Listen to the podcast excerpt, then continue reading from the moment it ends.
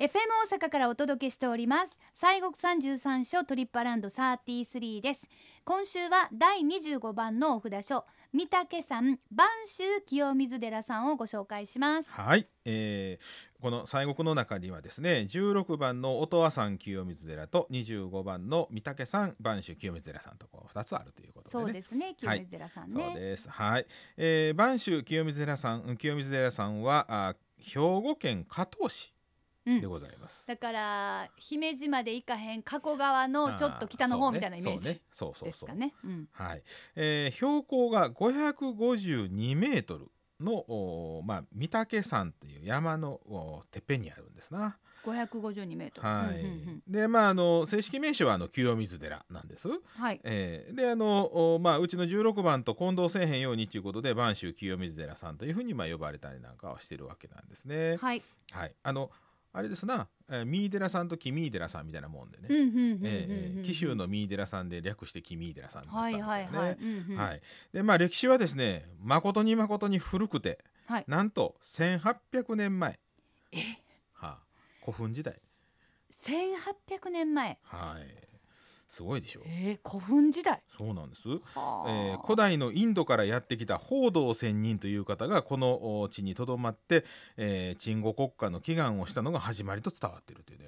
いや私ははちょっとあれなんですけどい定かではもちろんないんですけど、へこれ仏教伝来より前になるんじゃないのかというえ538年が仏教公伝の年というふうに言われておりますけどねそうそうはあほなもっと前ですねその前ですわすごいしかもインドからやってきたお坊さんですからねインドの山奥で修行したんやねそうそれこそあの西岸当時さんもインドから来られたラ行商人やからねあのでもそのはい昔にはい船乗ってはあ、はあ不、況まあ船しかもそううね無理じゃないないですか、不況に来るっていう人のそのガッツっていうかすごいですよ鑑真を和上もね失明をしながらも来られたっていうねそうなんかもうちょっと想像がつかないんですよねなんかだからやっぱりこう例えたいじゃないですかそうですな例えようがないんですよねえでまあ実際ねこんな昔にインドの人が来てたんかっていう話をねみんなふと思うでしょんうんけどね東大寺さんの大仏さんのねあの戒厳はインドのお坊さんなんですよはだからインドから来てるんですわだから奈良時代にはもうペルシャ人もいたんですよ木簡なんかでねペルシャの人がいるっていうあの書いてあるわけですよペルシャは船乗るまで遠いですよあね遠いね陸の奥やからね向こうの方やで ペルシャはだからまあまあ、あのー奈良時代でももうそれだけ国際的な町やったんですよね。すごいですね、えーだからもうそうそういうところにだから例えば布教したいであったりはい、なんかこう行きたいとか行かずに折れないみたいな気持ちっていうのはやっぱり人間の中であるんですよそうですね。やねっぱきりっとね志を持って、だね。からもう交通手段とかとはもう関係ないですね関係きないっですなとねそうですんでまあこのね、えー、播州さんは627年にねその推古天皇の直眼によりまして、えーお寺の本堂となります根本中堂がまあ建立されたんですわ。はいえーですからあーまああと5年で1400年ですよそ れでも。もうすごい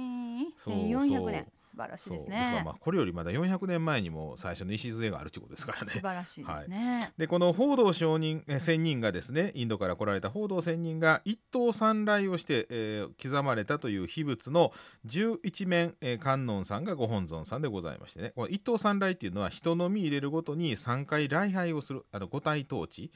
えー立って座って額を頭をこう下につけてねもう礼拝するってそいれうもめっちゃ時間かかりますやんそうですもう一なん刀三来かあの時間のちょっと概念がもう全然ちゃうんかなっていう、あの一等ああのえーなんだ一時三来写経言ってね一文 字すあの写経するのに一文字書いて三回礼拝するっていう写経これは今もやってはるしやはるんですよやってあるんですやりかますすやりますごいですね、そうなんですまあそんなんでこの観音さん掘られましてうん脇地に毘沙門さん、えー、吉祥天さんがまああるとで根本中道のご本尊さんは秘仏でございまして30年に一度ご会長があございますはい、えーこのご本尊さんはですね1913年大正2年に実はねこの播州清水寺さんがもう大火災になるんですわ、はいはいえーそれで大正2年の火災の時には自ら避難したという逸話が残ってる熱い熱いここおったらあかん で言言うってて焼ける言うて逃げはったっていうそんな話まあでももうそうやわ絶対そうう,、はい、もう絶対そうやってそううんであのお堂は、まあ、し残念ながら消失をしましたけれどでも1917年にえー7年に再建をされていると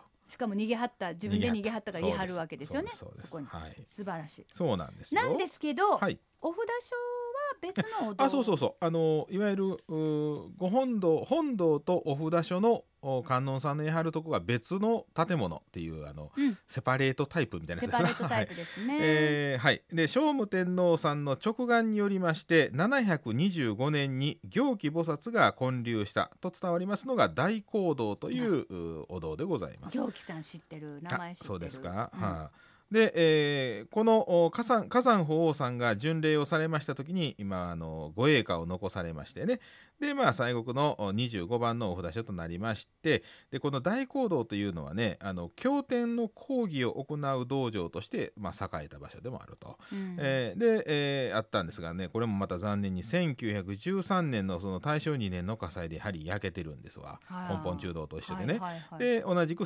1917年に再建されておりまして、うんでご本尊さんは十一面千手観音さんなんですがまああのまあその今はです昔はねあの秘仏やったんですけれども今は常時会長といあうこそとうでですかはいお扉を開けられまして、えー脇地にはお地蔵さんと毘沙門さんが祀られているという、うんそんな、まあ、あのお堂でございまあす。これはありがたいですそねうそうですからね常あ時ごの会長えお札所はこの大講堂の方へお参りに行くということで、まあ、ちょうど根本中堂をお参りした後、まうあん大講堂へお参り行くという、そんなまあ流れなんですね。そうですね、はわいかりましたでまああの播州清水寺さんということで、あのまあお水そうですな由来になったあはいの、井戸もあるということでございます。あのもともとやはりね山のてっぺんですかあらー水がまあ不自由やったんですな。はいはいはいでこの報道仙人が水の神さんに祈願しましたところたちまちにこの水が湧き出した冷水が湧き出したというよかった、だからこのことから、まあ、清水寺清水寺という名前がついたと。うん、であの根本中道の裏手に名前の由来となりました冷水の根性水という、